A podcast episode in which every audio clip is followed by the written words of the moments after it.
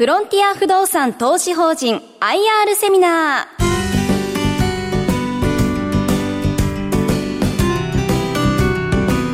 ー。この番組は証券コード8964フロンティア不動産投資法人の IR 活動の一環としてお送りします。この番組は9月30日に東京で開催した J リートファン in 東京を収録したものです。証券コード8964フロンティア不動産投資法人 IR プレゼンです。お話は三井不動産フロンティアリートマネジメント株式会社の代表取締役社長、小野慎太郎さんです。そしてここからの聞き手は不動産エコノミスト吉崎誠二さんです。拍手でお迎えください。皆様こんにちは。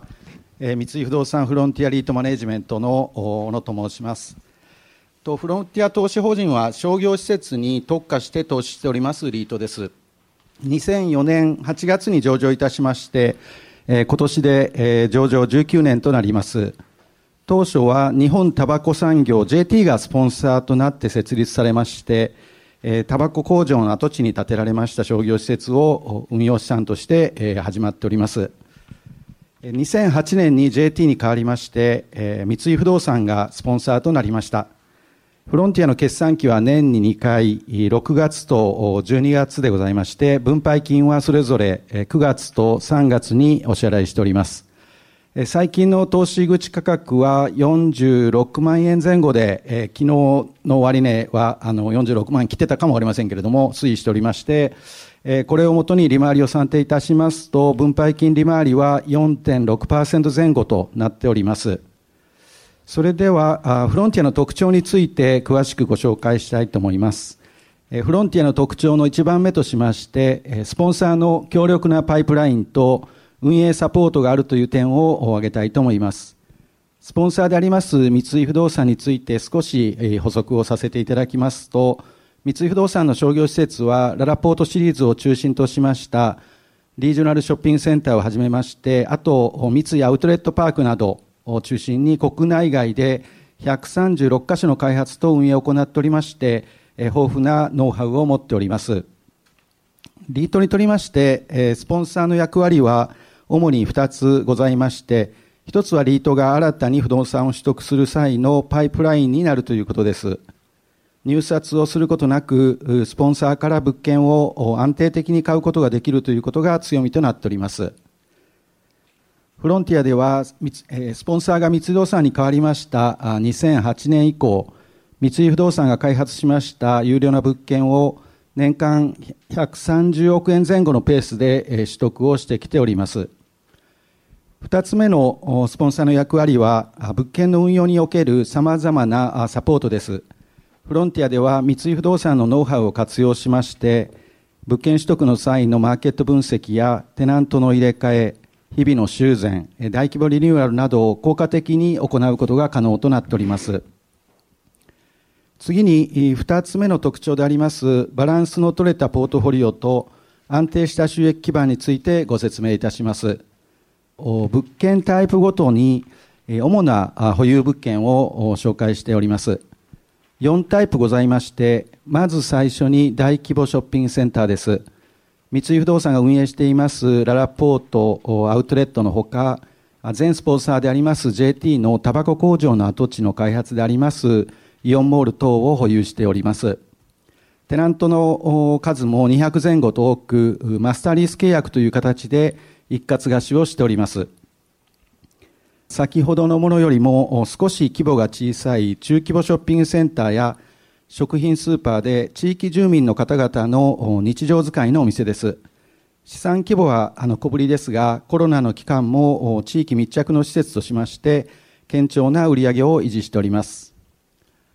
都心型の商業施設です。東京では銀座、原宿、池袋、大阪では心斎橋、名古屋では栄、福岡では天神に保有しております。即地物件は建物が別の法人が保有しておりまして、フロンティアは土地だけ保有しております。建物を保有しておりませんので、管理費、修繕費の負担がなく、建物の減価償却負担もありませんので、利回りが高いという点で戦略的に組み入れております。現在38物件、首都圏を中心に集客力の高い物件や、その地域の一番店と言われる店舗を全国に保有しております。このように地域やタイプをバランスよく保有いたしまして、リスク分散と安定した運用につなげております。安定した分配金実績についてご説明しております。2017年以降、一口当たり1万円以上、1年間では2万円以上の分配金を投資主の皆様にお届けしておりまして、上場以来安定した分配金を維持していることがフロンティアの大きな特徴であります。保有しております施設の多くがテナント各社と長期間の契約で固定賃料になっておりまして、景気や事業環境に左右されにくい構造になっていることと、物件タイプや地域、テナントがバランスよく分散されていることが安定的な分配金を維持できる収益基盤につながっております。さて、最後の4番目の特徴は、強固な財務体質と高い格付けを維持しているという点です。テナントからお預かりしている敷金や保証金を含めました LTV は42.5%です。財務体質の良さから日本格付け研究所では WA の格付けを取得しております。スタンダードプアーズではシングル A プラスですが、フロンティアの格付けは日本国債と同じレベルです。ここまでフロンティアの特徴をご説明いたしましたが、直近のトピックスについてご説明をいたします。今年2023年6月期、私どもの決算期で申し上げますと、第38期の決算のサマリーとなります。1番目は分配金の水準ですが、第38期の分配金は1万1109円でございました。前の期に比べまして13円の減となっています。現在はすでにあの39期に入っておりますけれども、予想の分配金といたしまして1万500円、そして来年1月からは第40期という期に入りますけれども、40期につきましては、1万640円の予想を公表させていただいております。2番目は、ポートフォリオ協会の取り組みとしまして、物件の譲渡と取得、既存物件でのリニューアルに投資することによる賃料増額と、銀座にあります物件のリーシング状況について記載しております。3番目は、サステナビリティへの取り組みです。温室効果ガス排出を2030年に2019年度比3割削減する新たな目標を設定して取り組んでおります。物件の譲渡と取得についてご説明をいたします。東京都東大和市にあります伊東洋華堂東大和店を譲渡いたしました。本物件は契約満了を今年の秋に控えておりまして、満了後の将来の不確実性などを検討いたしました結果、まあ、売却を決定いたしました。売却先はヒューリック株式会社で売却価格は95億円でございます。これから取得いたします2物件について記載をしております。どちらも三井不動産が開発しました物件で、大阪にありますララポート泉の18.5%と新川崎スクエアです。ララポート泉は来週10月2日に、新川崎スクエアは12月22日に取得をいたします。既存物件についての取り組みです。現在、リニューアル工事を行っておりまして、フロンティア投資法人としまして約7億9000万の投資を行います。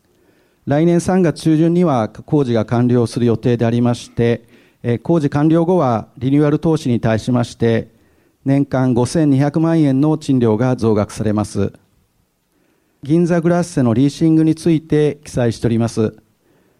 銀座グラッセは銀座3丁目の外堀通りに面していまして、視認性の良い商業ビルです。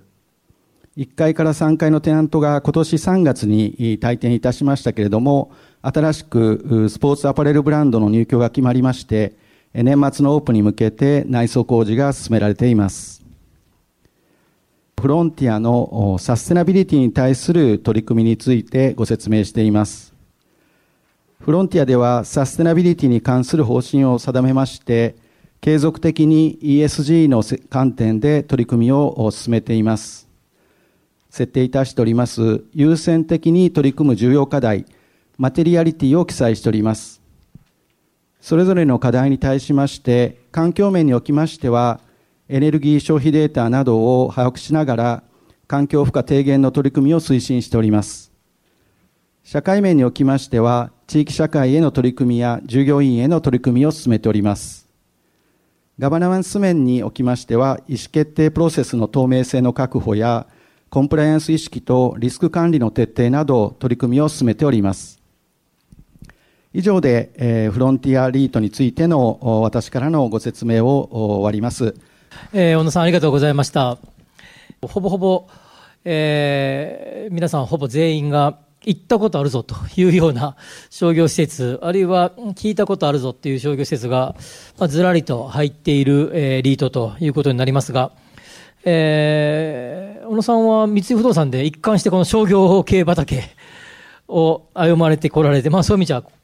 三井不動産のこの分野の第一人者みたいな位置づけだと思いますが。まあ、まあ、そこまであの言っていただく、ちょっとあの、あの、そ、そ、あの、あれなんですけども、あの、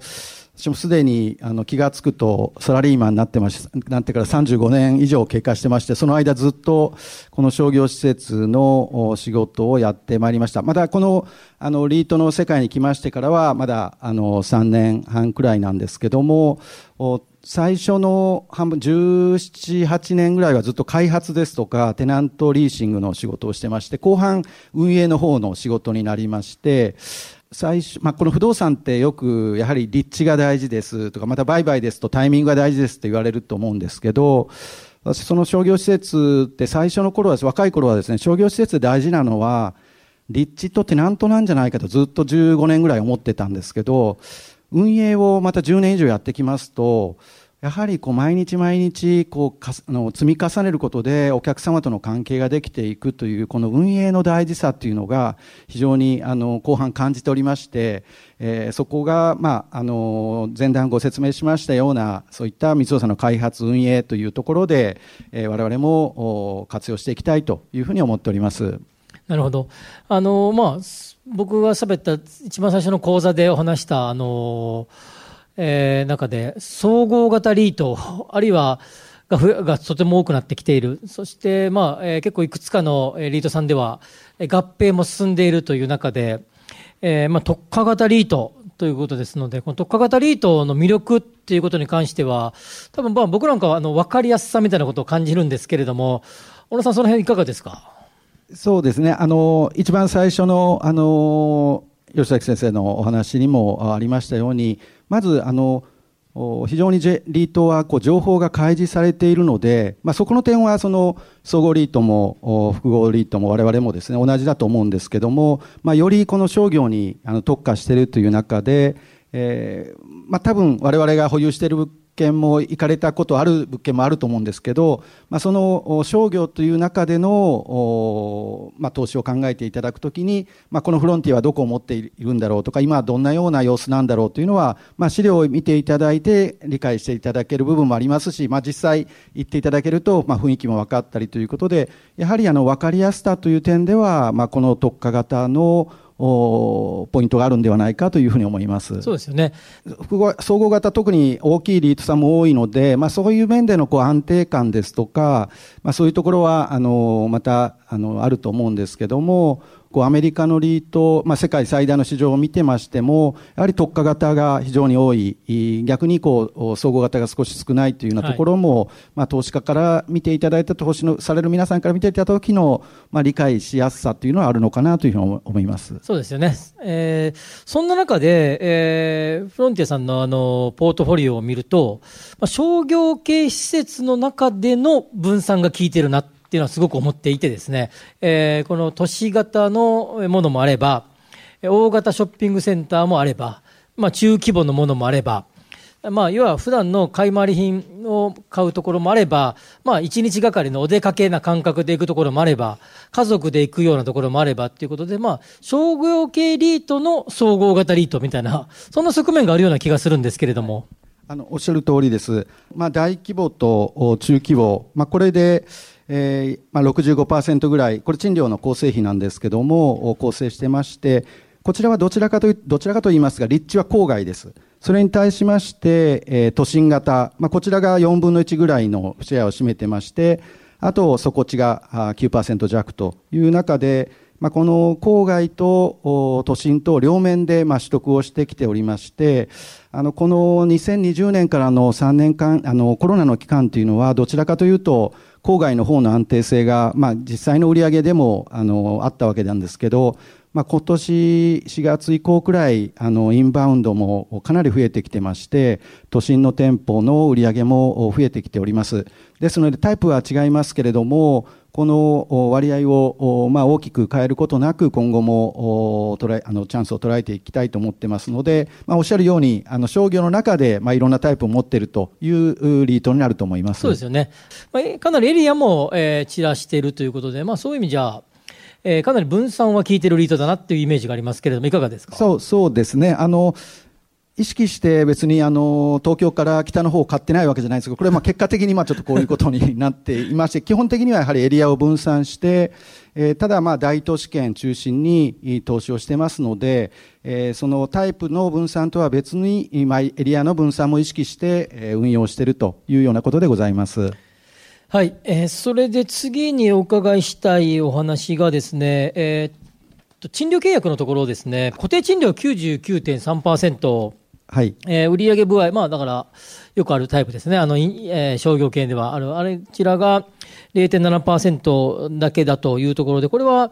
ある側面から見れば安定性という言い方ができますが、賃料上昇期においてはですね、逆にそれは上昇機会の一室とい。う見方もできると思いますが、そのあたりいかがですかね？はい、あの、おっしゃる通りでございまして、まあ、ただ、あの、我々のリートのポリシーといいますか、方針としまして、基本的にはこう安定性ですとか、まあそういったものを堅実性ですとか重視して運用しております。それと、先ほどのこの携帯なんですけども、まあ、ちょっと細かい話になりますけど、商業の契約って固定賃料の契約もありますし、完全売り部契約っていうのもあります。売上の何パーセントが入ってくるという契約もあるんですけど、我々のこの部合といいますのは、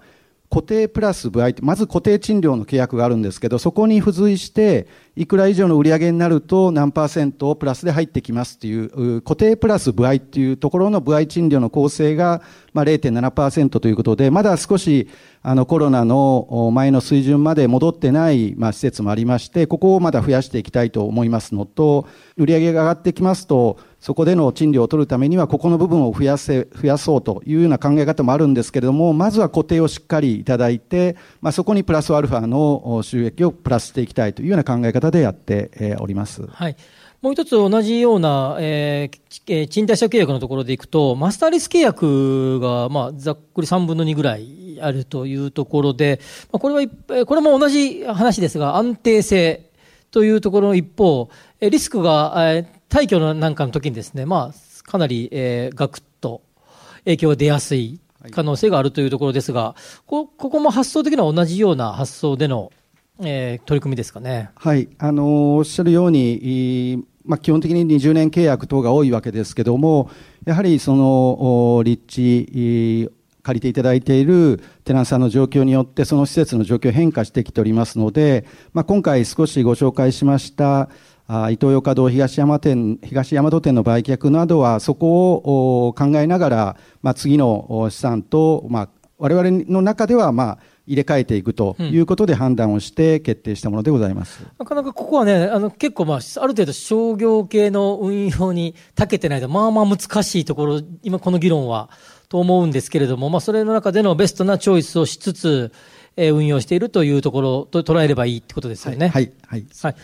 次のお話に移りましょう。はい、えっ、と、まあ、昨今、えー、金利が上がるかもしれないとかですね、まあ、金融環境いろいろ変化起こるかもしれないという中で、えー、ローントゥーバリューが42、3%で、鑑定評価でいくと34.5でしたっけ、はい、はいここについてですね、今後の見通しだとか、あるいは目標とかですね、そのあたりをご説明いただきたいと思います。とちょうどこの38期という決算が6月末で締まりましたので、この6月初あの末時点のロントゥーバリューが42.5%ということで、ちょうどそのタイミングって、こう、イトーヨーカ堂の東大和店の売却が終わった段階でしたので、えー、売却代金も入ってきて、あの、今までのレベルからは少し低くなっているんですけども、この10月と12月に新しい物件、の2物件取得しますので、この12月末には45%ぐらいになる予定です。で、これまでも40%から50%くらいの、まあ、レンジの中で運用してきておりまして、えー、そこが、まあ、極端に、あの、増えたり減ったりということではなく、まあ、このくらいのレベルが、まあ、我々の適正水準ではないかというふうに思ってやっております。はい。わかりました。で、一方で、えー、水光熱費系、これはもう、皆さんね、日々の感じで、あの、感じられている通り、めちゃくちゃ電気代とか上がっていると。いう中で、当然これだけ大きな商業施設を、まあ、ある意味日本一商業施設を持っている 塊ということを考えたときにですね、えかなりこれは、あの、影響が大きいのではないかというふうに思いますが、そのあたりはいかがですか？まあ、マスターリース契約、基本的に1社に借りていただいてます。シングルテナント、これも1社に借りていただいてます。ですので、建物がありますと、基本的にすべての床、まあ、いわゆる延べ床面積で借りていただいていて、そこで発生するコストもテナントさんにお支払いいただいていると。ちょっとあの、私も説明の、なんかテナントさんに転嫁してるというと、ちょっとそれはあまりちょっと聞こえが良くないかと思うんですけど、そういう、まあ、あの、最初の、取り決めで、えー、契約をしておりますので、まあ、ただ我々も都心に商業施設持ってまして、えー、たあの銀座グラスのように複数店入っているところではエレベーターの電気量だとかエントランスの水光熱費だとか、まあ、そういったことはあの負担がありますので全く影響を受けないわけではありませんがあの全体から見ると非常に限定的な部分でございますので、まあ、そこの部分はあまりあの影響がないというような状況です。なるほど今後の e コマースとそれとも商業施設、その関係とかね、そのあたりどうお考えですか、はい、毎年、今年は8月に入ってからでしたけど、あの経済産業省さんが非常にあの詳細な e コマースのレポートを公開されてまして、そこのデータも今回取り込んだ2022年度の e コマースの状況ということで、まあ、B2C、あのいわゆるあの一般消費者の方が EC で買われる比率が今、2022年で9.13%ということで、このコロナがになりまして、2020年に、2019年から2020年に、まあ、かなり伸びたわけですけども、まあ、その後も伸びております。ただ、商品ごとの分析、あの、内訳っていうのを見ていただきますと、やはりその、e コマースで買いやすい商品と、少しやっぱり現場で確認したいというのは商品もあるので、まあ、分かりやすい、イメージされやすいと思うんですけども、まあ、ただ一番最初の食品ですとか飲料っていうのはまだ4.16%ぐらいですが、うん。家電ですとかがですとも42%、あと一番高いのが書籍、映像、音楽ソフト、これも50%を超えておりますので、まあ、非常にその e コマースの方が中心になってきていると。ただこのショッピングセンター等で中心になります、衣類、服装、服装、服装雑貨ですね。こちらがまあ20%を超えたぐらいということで、まあ、非常にあの伸びてきているのは、あの、まあ、我々も確認しておりますし、今後もまあ、右肩上がりな伸びてますけども、少しずつ伸びてくるんではないかというふうに思いますが、欧米、特に例えばですね、イギリス、アメリカ、日本を比べた場合って、あの、まあ、日本の国土の問題もあると思うんですけど、人口あたりのリアルの小売店舗数って非常に日本って多いんですよね。うん、その、あの、ですからこの e コマースを利用される動機って非常にその便利だっていうことだと思うんですけど、まあちょっと乱暴ですけど、実際のお店行った方が便利だっていうようなこともあるとか、まあ仕事の帰りにどっかで受け取るとかですね、まあそういうようなあの生鮮品はやはりリアルで買った方が安心だとか、そういうことも含めて、えー、ありますので、ちょっと少しそのアメリカやあ欧米、あの、ヨーロッパとの状況とも違うということが一点と、これはあの、三つさんがやっております e コマースの紹介なんですけども、まあその中に、まあいくつか、要素がある中にですね、アンドモールデスクというアンドモールで e コマースで注文して、ララポートで受け取るっていうサービスもだいぶ広がっているんですけども。オムニチャンネルですね。そうですね。それで、ちょっとまたこれもあの、細かい話で、あの、恐縮なんです。これを、あの、商業コンサルの方々はボー、ボーピスって今言ってまして、バイオンライン、ピックアップインストアっていう、これは店舗受け取りのことをそう言うんですけど、もう一つ、多分こちらの方がよく聞かれると思うんですが、クリックコレクト、あの、買うのはオンラインなんですけども、ピックアップするのは、うん、あのご自宅以外、まあ、コンビニで受け取るとか、お店で受け取るとか、まあ、そういうことであのありますので、そその売り上げって、リアルの売り上げなのか、オンラインの売り上げの、この、うん、多分この統計の取り方もですね、非常に難しくなってきているというような状況にありますので、はい、まあ、一概にその、お e コマースが伸びるからリアルがダメになるというようなことでもありませんし、あと我々の、あの、借りていただいているスーパーマーケットさんなんかもそうなんですけど、そのリアルの店舗で e コマースの注文を受けて、うん、そこにある商品をあそうとして、そこからお届けするっていう、はいはい、まあ一種こう、物流拠点みたいになっているようなお店もあって、まあよく、あの、no 勉強、あの、読まれている方は、今、スーパーマーケットがどっちの方、倉庫型なのか、店舗型なのかっていう議論を読まれることもあると思うんですけども、そうやってその、リアルの売り場がもう e コマースにも対応するというような状況になってますので、まあ、これは、あの、そういう中で我々の施設も売り上げ伸びている部分もありますので、まあ、細かく見ていかないといけない時代になったなという感じはしております。まあ、あとは、そこの場で試着するとかね、そういうような場所の、えー、リアル店舗っていうのも流行ってきてますよね。そうですね。はい、やはりその、特にカメラとかですね、はい、こう高いお買い物もそうだと思いますので、やはりそのアパレルって、あの質感ですとかサイズ感、うん、まあそういったものが確認したいという試着、それとあと返品ですね。はい、返品をごご自分でされようとすると非常にあの少し煩雑なところもあるんですけども、その試着ルームでこれ返しますと、アンドモルデスクで言っていただければ、何の負担もなく返せるということもありましたり、あとこれは最近私が、あの、そういう商業の方のを読んだんですけど、今、えー、ワークマンさんで注文の7割は店舗受け取り、うん、あと島村さんは注文の9割が店舗受け取りということで、うん、まあ、その配送料をどちらが負担するかという問題もあると思うんですけども、まあ、それくらいこう多分ご自分がお住まいになっている近くにお店があるということだったり、まあ、そこで確認をしてピックアップされる、あるいは返品も簡単ということで、まあ、リアル店舗の位置づけが非常に重要になってきているというふうに感じております。なるほど。そうですよ。だから e コマースとうまく融合していくような時代になってきて、そのためのリアル店舗が、えー、必要になってくる時代になることが、まあ、イメージされますよね。はい。最後に、えっ、ー、と、皆様への、えー、メッセージとともに、分配金の見通しもちょっと軽く為替、合わせながら、はい、お伝えしていっていただいて。まあ、終わりました38期は1万1109円というところから、まあ、現在、の39期1万500円、それから1万640円というな何かこうちょっと落ちてるなという印象を持たれると思うんですけど、年明けからはですね、新しく取得する物件の賃料の貢献も始まりますので、ここからまたあの1万1000レベルを目指していきたいと思ってますが、まあ、少しあの都心の物件でテナントの入れ替えにあの伴いますダウンタイムとか、まあ、そういうあの状況もございますけども、まあ、全体的にはあの今、